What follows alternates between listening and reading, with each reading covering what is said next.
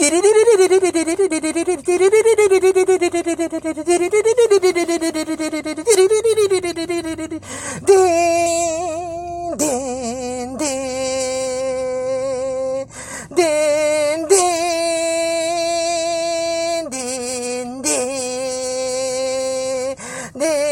でるるデるるデる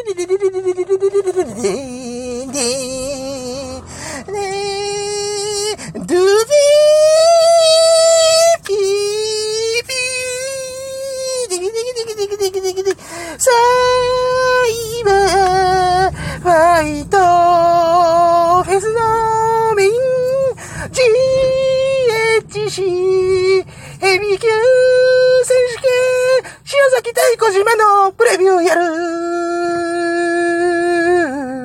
よおー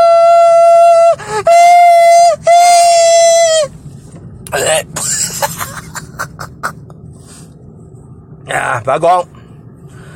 来たな今日。ついに来た。来たわ塩崎対小島。これはもう、とりあえずやんなきゃダメだろ。ね。で、もう俺がね、まあ、どっちにつくか、うん、っていう話にはなると思うんだよね。で、昨日の特納で、くにさんは小島、べ、全ベッド。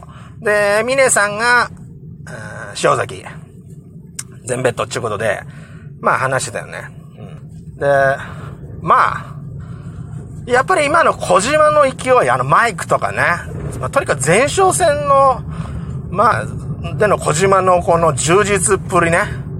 ああ、笑っちゃうぐらいすごいな、あれな。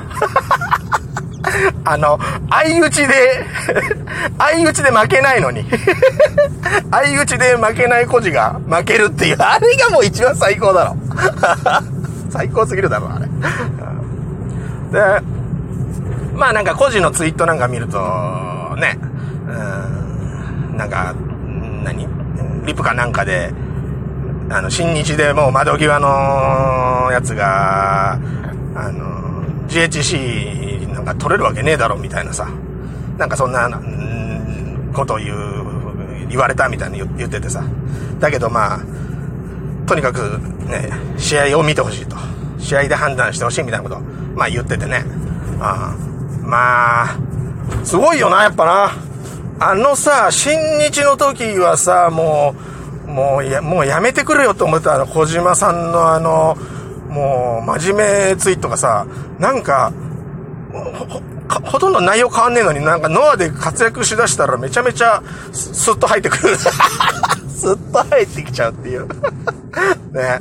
すごいよな。でさ、あの小島の意見、あ、小島のツイートで思うのはさ、うん、まあ今のプロレスで言うと、まあそういうね、うん、なんだろう。例えば小島が、孤児が新日で活躍できないのは、で、今ノアがこういう生き生きと戦ってんのは、その新日のやり方が悪いんだみたいなね。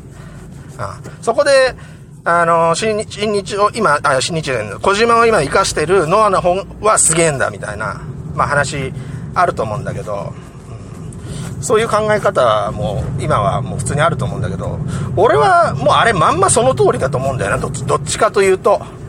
新日であんな、また嫌なやつが、まノア来て、いきなり調子良くなったからって GHC 取れるわけねえだろ、ふざけんなバカ野郎っていうのが、これ真っ当な意見だと思うよ、俺は。あむしろそうだろうと思う。じゃなきゃダメだろうと思う。うん、だって、その団体のな、地方なんだから。ね。で、それ、そういうふうに考えたときに、うん、まあ、今の小島の充実ぶりを見るに、うん、なんだろう。まあ、レスラー、やっぱ場所が変わりゃ、こんな生き生きするのかっていう、まあ、思いもあるわけよ。だから、俺、小島を応援したい反面、うーん、例えばね、うーん、これ考え方なんだけど、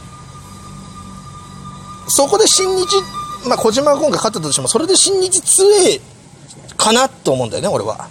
うん。かといって、まあ、ノアが、生かしたノアが、ね、すげえ、ってことか。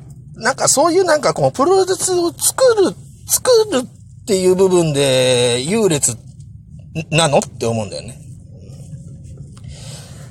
俺は、特納とかで今のノアの、なんか、プロレスの作り方というかな、を聞いてる限りはなんかすげえ昔のプロレスというかさ、あの、本当にその、現場の流れに任せて作ってるというか、だから、台本作ったからこれで演じてくださいよっていう感じ。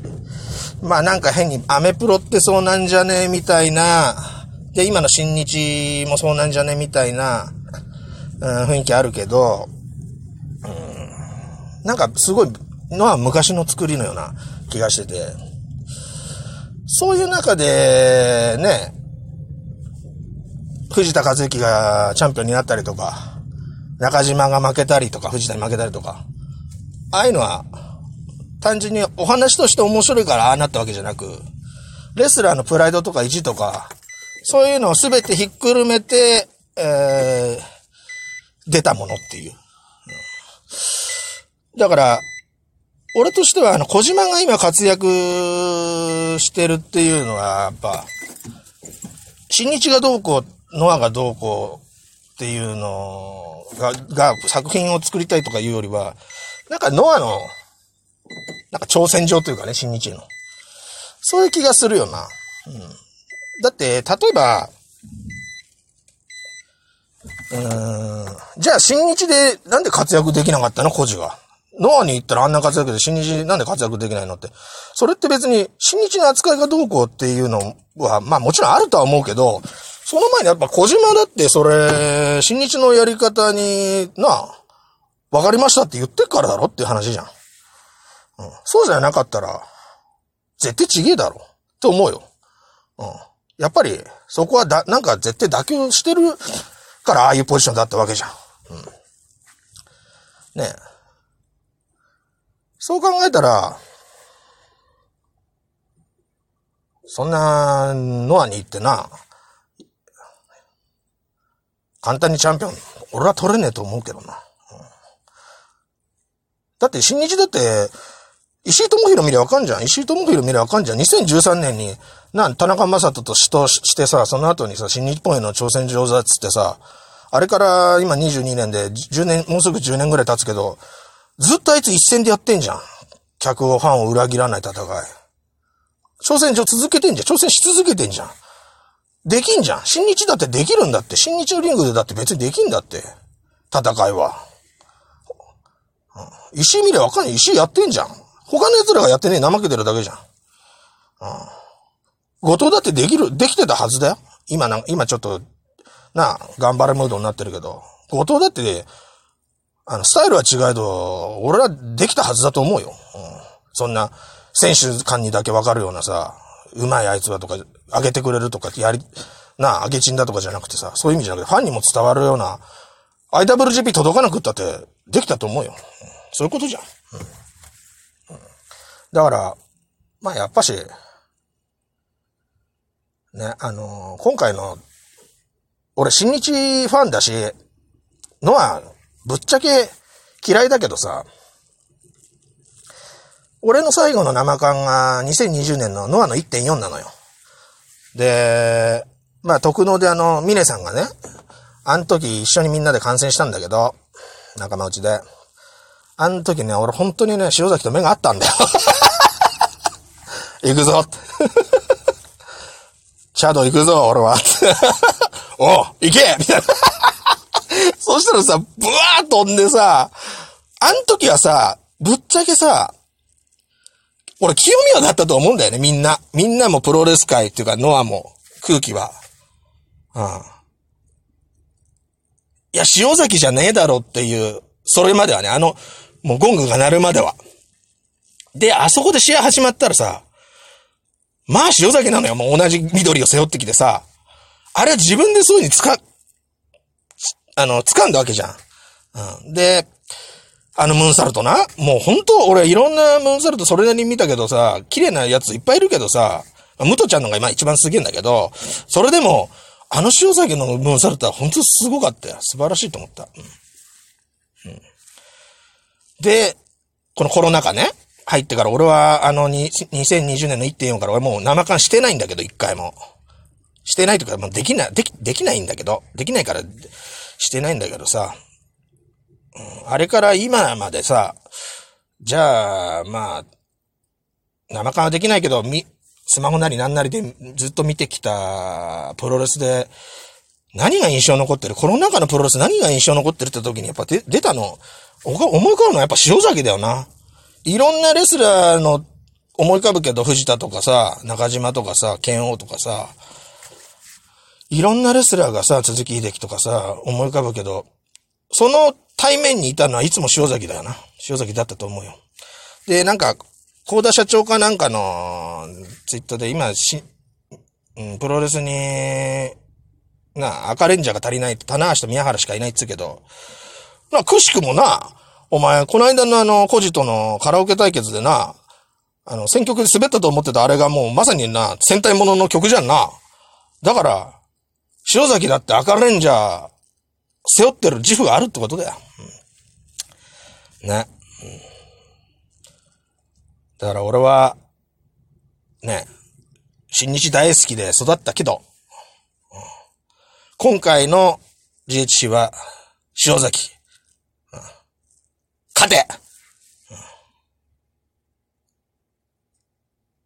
赤レンジャーじゃなくて、お前はウルトラマンだ。以上。